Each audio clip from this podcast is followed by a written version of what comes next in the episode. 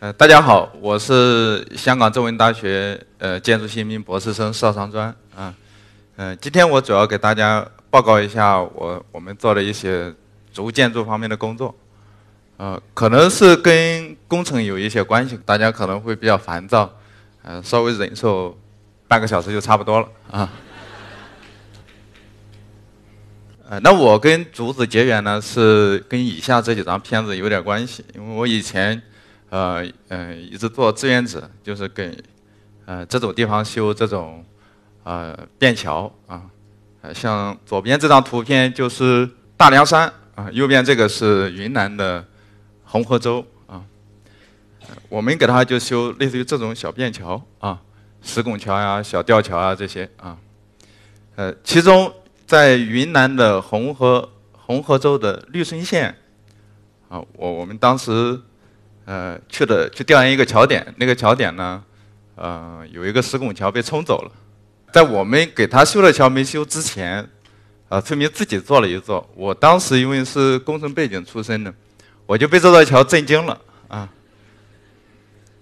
为什么呢？啊，我给大家解释一下。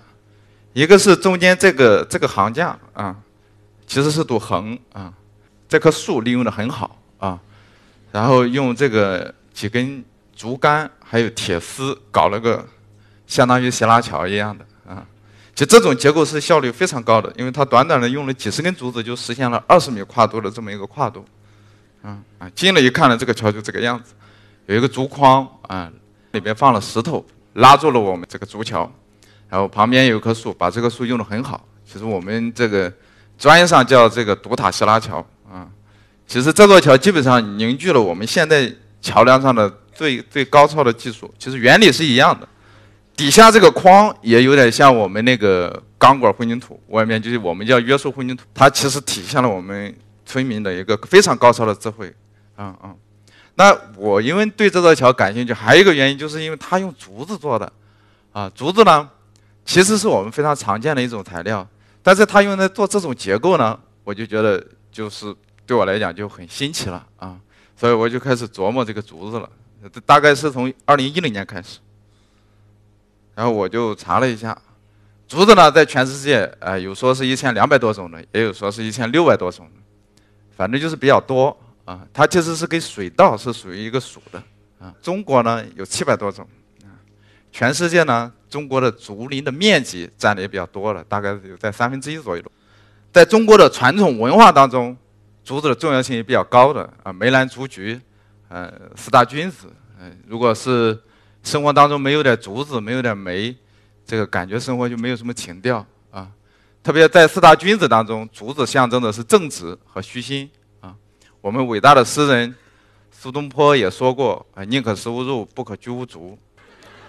嗯，意思是说你不吃肉的话，你最多就是瘦了。但是你日常生活当中没有竹子的话，你这个人就很俗啊。熊猫大家肯定是非常熟悉的，但我觉得可能有一部分观众不太熟悉的是，其实熊猫一天吃饭吃竹子，大概要吃十四个小时。它基本上一天可以吃大概三十多斤的重量的食物，排泄粪便二十斤左右。所以他一天到晚基本上都是在吃，所以你到动物园看的时候，他基本上除了睡觉，就是在啃竹子。哎，他吃的这种竹子叫箭竹，其实也没太有什么营养，所以一天他得吃那么久的时间。我觉得可能他是因为不想到生物链上去竞争了，不想到社会上竞争了，所以他挑了一种大家都不吃的东西，也没太有营养的东西，一天到晚在那里啃。然后竹子呢，还有几个比较有特点的，我给大家报告一下。一个就是那个我们云南的呃沧源县有一种竹子叫巨龙竹，是非常粗的，当地人还要把它砍下来，砍一节就可以洗脚，再砍一节就可以当水桶。啊，它直径都可以达到三十五公分左右。啊，特别高原地方，我们西藏那些地方也有，有一种实心的竹子。哎，它还可以坐自行车，这个强度非常好，长得也比较慢。哎，它就是因为高原嘛，长。长得慢，所以它都长成实心的了，啊。还有呢，就是我们浙江啊，还有一些工厂，它在生产一种下水管道，是把竹子泡成竹篾、竹丝，再用环氧树脂一种胶把它缠绕起来，做成下水管道。啊，竹子的柔韧性比较好，也有一些把它做成几十米长的风力发电机的叶片。啊，因为柔韧性比较好，它可以在上面甩，一甩就可以甩十年。啊啊，对。那竹子有什么特点呢？一个就是柔韧性比较好，嗯，我基本上很少看到有竹子被风吹倒的，哎，包括台风。然后它生长速度也比较快，嗯，像一般的树呢，都是三四年左右才能成材，最快的速生林也得十多年。那竹子呢，一般三五年就差不多了。可能有的观众也也看过，它呢没冒出来之前，它在底下的时候要沉浸四五年才能冒芽，冒出来以后最快的速度，像毛竹一天可以长一米到一米五，啊，但它有一些缺点啊，它比较容易开裂啊，这个爆竹爆竹嘛，它容易爆开啊，还有放在户外的话，一般管个一两年就就差不多就烂了。嗯，生长尺寸也不太统一，跟我们如果做工程的话，跟我们常规的材料，钢特别钢管，呃，均匀性也不好。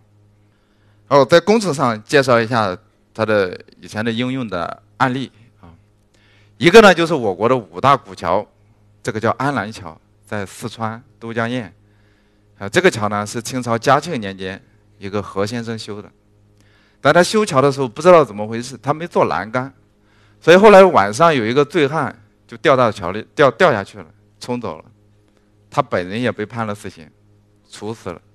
然后他的夫人何夫人为了给他雪冤，就把后面这个桥加固了，然后也做上栏杆。后来这个夫人也也也不知道去哪里啊。所以这个桥在当地老百姓也叫夫妻桥。然后我其实我们国家上个世纪六六十年代五六十年代钢材是比较缺的，然后有一批。前辈科学家，包括一些实践者，做了大量的研究工作。那个时候的一些学校啊、厂房啊，用竹子做。左边这个就是一个学校，右边这个就是一个一个房子啊。然后这里边的大部分人都是我们现在工程领域的国内的泰斗，其中有一些也是我们的院士。所以呢，他们当时都在研究竹子，或者有一部分是在研究竹子。所以呢，我也研究竹子。啊，我也跟其中的一位老师一直在学竹子，他已经八十多岁的高龄了啊，陈老师。这个也不完全是句玩笑话，为什么呢？因为竹子本身从材料上是比混凝土难的。那如果是用我们的专业的话来说的话，像钢筋混凝土或者钢材，它的弹性模量只有两个参数。那竹子呢？因为它各个方向生长方向。环向和半径方向，它都不一样，我们叫各项异性，所以它有九个参数。你可以简单的把它理解成，研究竹子的难度系数，比混凝土难四点五倍。还有，我也想研究研究。那在网上找资料呢，我就找到了一个桥，哎，这个桥是在浙江的奉化，哎，宁波市奉化县。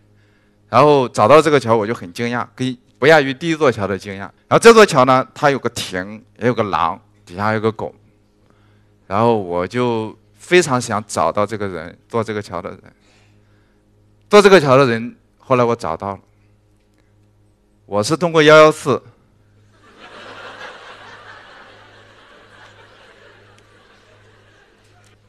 找到了村长，通过村长找到了他外甥。通过他外甥找到了他，他叫王如贤，哎，他从十五岁就开始做竹子的事情，然后做到了我找到他的时候大概七十多岁了，也就是他做了五六十年的竹子的活，我就跟他聊，聊来聊去，我发现他的工具太简单了，简单到就跟以前武侠小说上一样，那些高手都不会用太复杂的武器。这意味着什么？意味着他的技艺太好了，因为他不需要非常复杂的工具，他就可以把所有的竹工艺品、竹房都可以做出来。那对我来讲，这意味着什么？这个就很难呀。他不太有利于我开展研究工作，因为他我所有的功力都在他一个人身上，这个就很难推广嘛。啊，后面我也针对他的工具系统的梳理，搞了另外一套工具，后面再说。国外也有一些，埃塞俄比亚有一个区域，名字因为太长了，那个我也记不太住。反正大概意思就是，它这种跟洋葱一样的房子，啊，是当地百分之七十五的人，农村的人是住在这里面。表皮是用竹竹皮编的，里面是用竹骨架做的。看右上角这个图，然后人畜混居的，里边是有竹骨架，嗯，然后他们的财产这些牛啊羊，他也会放在房里一起。其实卫生状况不太好，我们也跟那边的大学其实有有一有一些合作，怎么样想让。里面的通风好一点啊，这些，我也找了一下我们亚洲的、东南亚的，这是泰国的一个贵族学校，啊，一个篮球馆，啊，这个也挺好。还有国际一个国际著名大师叫武宗义，他也做了竹建筑啊，一般在旅游度假区啊，他做了一些啊，也比较精美，跟艺术品一样。但是我觉得这个可能对我来讲，在农村。呃，用它这种来修可能不太合适，可能造价比较贵一点，所以呢，啊，我就想看看怎么样做农村的事情。下面我就以两个桥和一个馆来简单的介绍一下。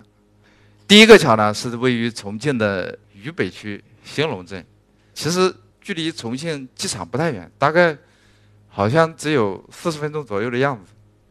我当时为什么找这个点呢？两个原因，一个呢是，我第一次做竹桥，心里其实还是有点打鼓的，没太有底，想找一个距离市区不太远的，啊，最好是离机场不太远，以后我回去呢还可以时不时去看一眼，有没有什么问题，有问题我及时发现，在被他们发现之前，我先发现。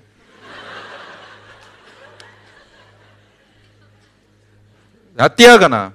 这个是在重庆，我在重庆出差的时候，跟一个大巴聊，大巴司机聊，然后那个司机告诉我，哎，正好聊起来，说他老家那个区域好像他，因为他开大巴的嘛，所以他对各个地方是比较熟悉的，好像有一条河出过一次事，冲走了一个老人。这个，所以我一听我就去准备去看一下。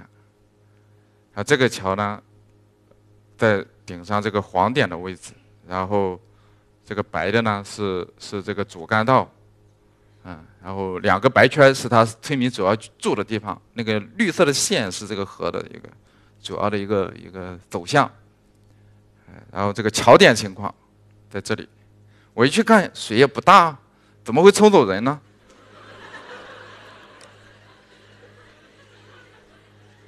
后来我才了解到，因为平时这个地方他们就是用个小石板过河，然后一下雨，特别是西南山区，完全不一样。就变成这个样子了，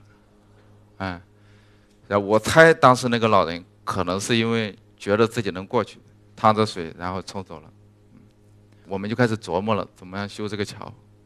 先想一下用哪种竹子。前面提到了，竹子有一千多种，那么多，选哪种呢？然后长江以南有一种竹子，我们觉得比较合适，就有的地方叫楠竹，有的地方叫毛竹。大概十米左右，直径呢十公分，应该是跟你的胳膊稍微粗一点，啊，然后中间有六七米是比较直的，去掉梢和去掉根的话，然后这种竹子可不可靠呢？虽然《十面埋伏》上那些演员老是在上面飞来飞去，我们也查了文献，但是还总不是自己去试的，还是想压一下看一看。我们就取了一些事件，在实验室里压了，仔细看这个动画，爆开了，啊，这个是多大的压力给它爆开了呢？啊，十五吨到二十吨左右。这意味着什么？右边这种工程车装满土大概五十五吨，也就是说，它的轮子底下支四根竹子，小短柱，这辆车就可以撑起来了。那有了这个实验，再加上那些文献上，再加上《十面埋伏》的电影，我们心里就有底了。啊，就开始设计了，做了个桥，简单的样子，搞了个拱，因为那个看浙江那个老先生搞了个拱，然后我们又怕被被雨淋到，然后也搞了个屋顶，哎，竹子呢跟木头是一样的，是一种有机材料。啊，木头呢有一句话，就是干千年，湿千年，不干不湿，管半年。也就是说，它最好不要让它反复被太阳晒到，又被雨淋到，又晒又淋，它就很快就坏掉了。最好就是能够，要么就一直泡在水里面，要么就是一直干燥着，跟故宫一样。所以，我们要搞了个这个屋顶。然后，因为心里没底吧，所以就在实验室里。反复的去拼装、去压呀、去折腾啊，也浪费了很多竹子。最后就把这个桥呢做成一块一块的，一车就拉过来了，然后放在地上，跟玩具一样拼上，然后就搞成右下角这一个一个骨架，然后就咔给它吊上去了，上上屋顶，就这个样子了，然后藏在我们的草丛中。里面是什么样子呢？里面是这个样子，哎，比你家的床刚好宽半米。所以呢，周围的村民夏天的时候，因为底下有水，会比较凉快，把被褥铺在上面睡觉。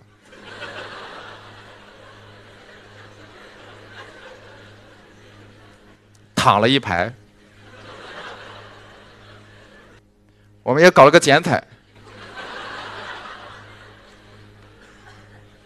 一般的剪彩都是礼仪小姐，我们这是礼仪先生，以学弟为主。这个桥做完了，反正不管三七二十一，搞了一座，其实我心里还挺高兴的。我就请我香港的导师吃了个大餐，重庆小面，他很高兴，后面就更支持我了。所以以后搞商务接待，还得重庆小面。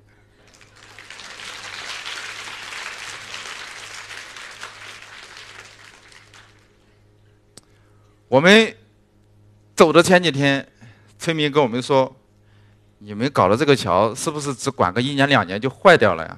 竹子不是这个东西，我们平时只能编框框搂搂的，这能行吗？”我说：“你这个桥管个十多年肯定没事，有事你找我。后面你可能要跟车一样，每两年大概刷刷漆，刷点清油就好了。”他跟我说：“你能不能回来给我刷刷漆，刷刷清漆？” 我想，我两年以后去哪里我都不知道。突然有一天，有一个村子里的半仙，他敏锐地发现了我们这个桥是个廊桥，带个顶，所以他是希望我们能够帮他做一个佛龛，把这些神仙请在上面，也比较全。从左边依次开始，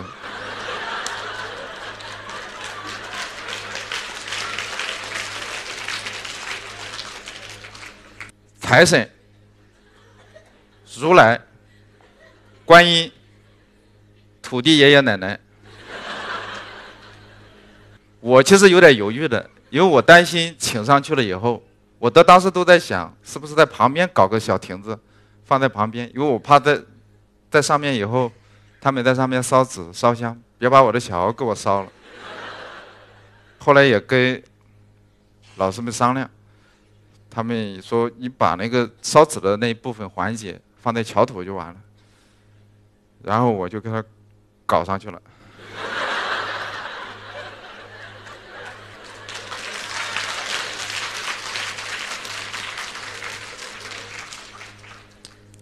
而且，我第一个跟他们半仙一起认捐了。然后我跟半仙及半仙的亲戚，还有村书记，嗯，都认捐了。他们为了感谢我，把我的名字放在第一个，一百块钱在这里。有了这些神仙的加持以后，我们这个桥气质完全就不一样了。因为修桥过程当中，村子里极极极个别的一个人，时不时的找我们点麻烦，他后面也不找我们麻烦了，因为找我们麻烦，本质上讲就是找他自己的麻烦了。这个桥呢，也变成了一个社区中心了。实际上，它变成一个庙了，啊。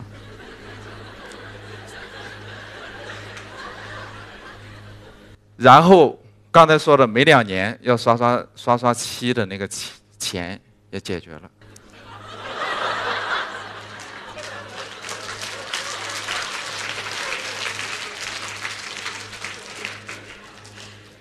附近的几十里的范围的村民排队上桥，十元起步，起码未来十年的油漆钱是有了。还有了这个桥呢，我也进行了一些反思啊。因为我以前我是土木工程专业的，去了香港我才去学建筑学。然后工程呢，我理解的就是思维是比较单一的，就是一一根筋。你让我搞个桥，我就给你搞个桥。你过去就好了，其他的不考虑。但是呢，建筑呢，感觉他们想的有点多。他会考虑艺术、社区、精神这些听也听不太懂的东西。特别是我们这个桥变成桥庙了以后，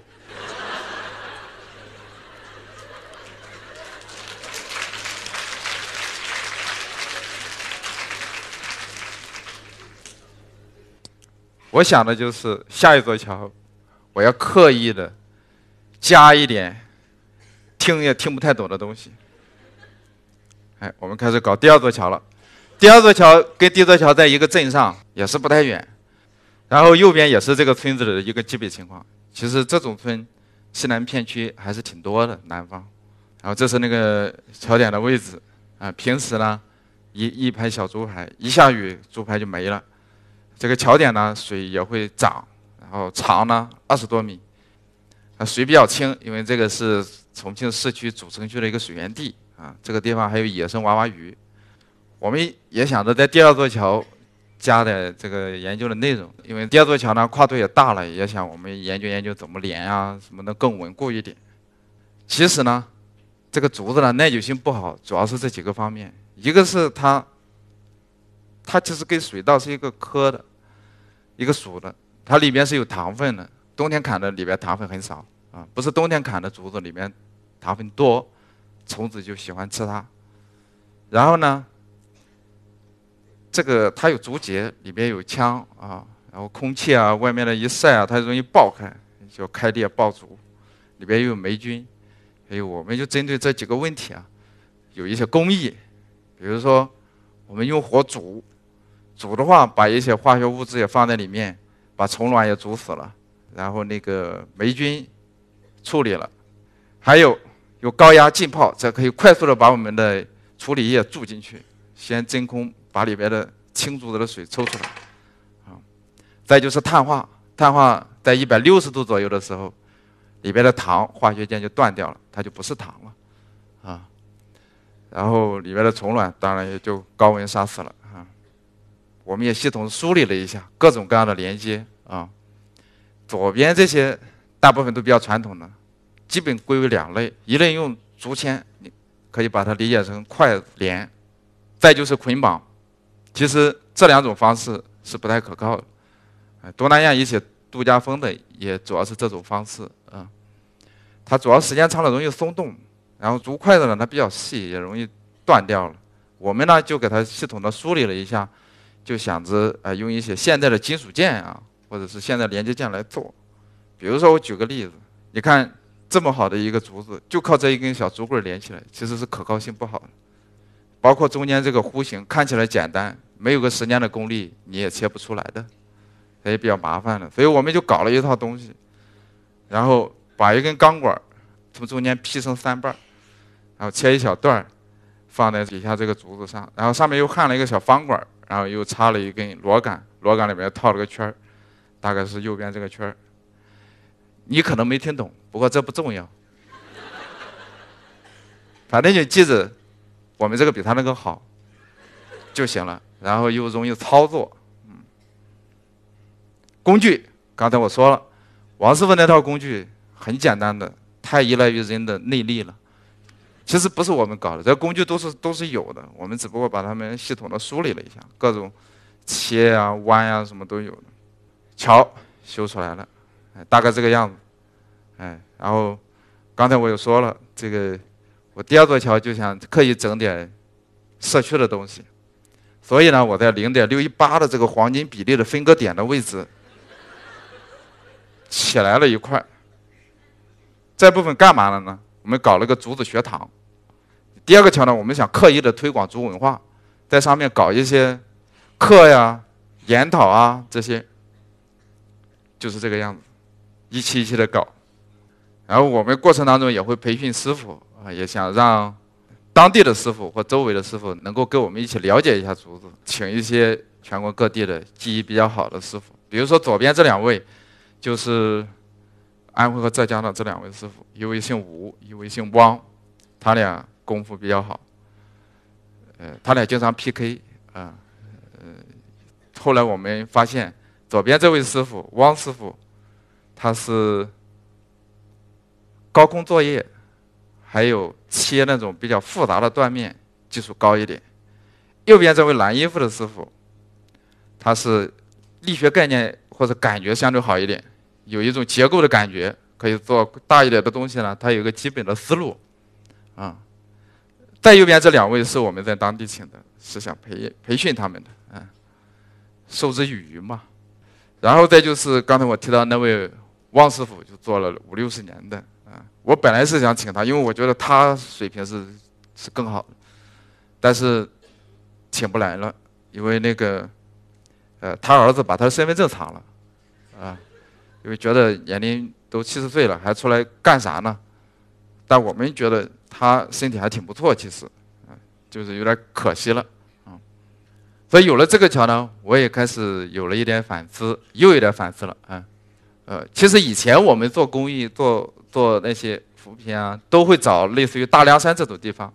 我想后期及时的去看我做的东西，我就找近的地方。但突然发现，在城市开车一个小时左右范围车程的范围内，这种区域竟然有一些地方比我们想象当中的偏远偏远的地方那条件也也好不到哪里去。我分析了一下，主要它的资源被吸到城市里去了啊，它的优势资源，特别是年轻人，可以说是全部被吸到城市里了。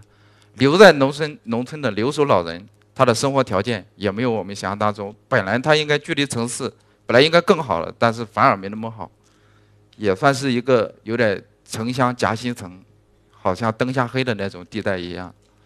其实，呃，在中国，我们也调研了几个区县啊，特别南方，比如说云南的墨江县，在普洱市啊，它那种小便桥大概可能需求三百多座，当。当时递上来的时候，我们吓了一跳，因为整个中国有两千八百五十一个县，如果我按照十分之一这种水系来发达的区域来估的话，可能会需要这种小便桥，预计有可能会十万座左右。这种小便桥不太可能像常规的那种桥一样，花个一百万、两百万修一个管五十年、一百年的桥，因为它受益人群甚至有的桥只是三五户。可能随着时间的推移，那三五户都已经搬出来了。我，所以对于这种只需要管个十年二十年的桥，是不是都修混凝土的桥、钢桥？我看也未必。那竹子在这种区域，也许是一种选择之一。那说了农村的事情，其实城市里我们要做一点工作。比如说今年我们在那个长城，北京有一个世界园艺博览会。里边有一个跟竹有关系的组织，叫国际竹筒组织，他们想做一个展馆。一开始他们有一个方案是钢钢结构，我们就建议搞成竹结构，是国际主组织，你们不是国际刚组织，要自信。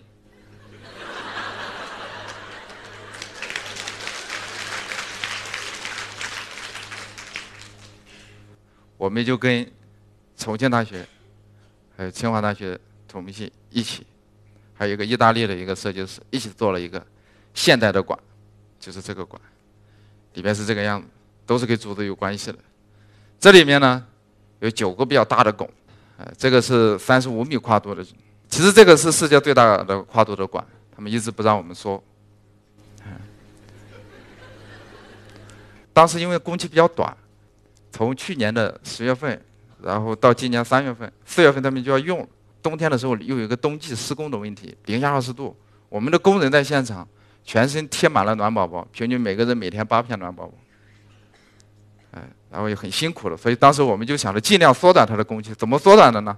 就是我们搞的拱全都是一样的，我把所有的师傅叫在一起，先带着他们把第一片拱做上了，剩余的九片拱分成九组，一下就搞起来了。这个管就大概这个样子。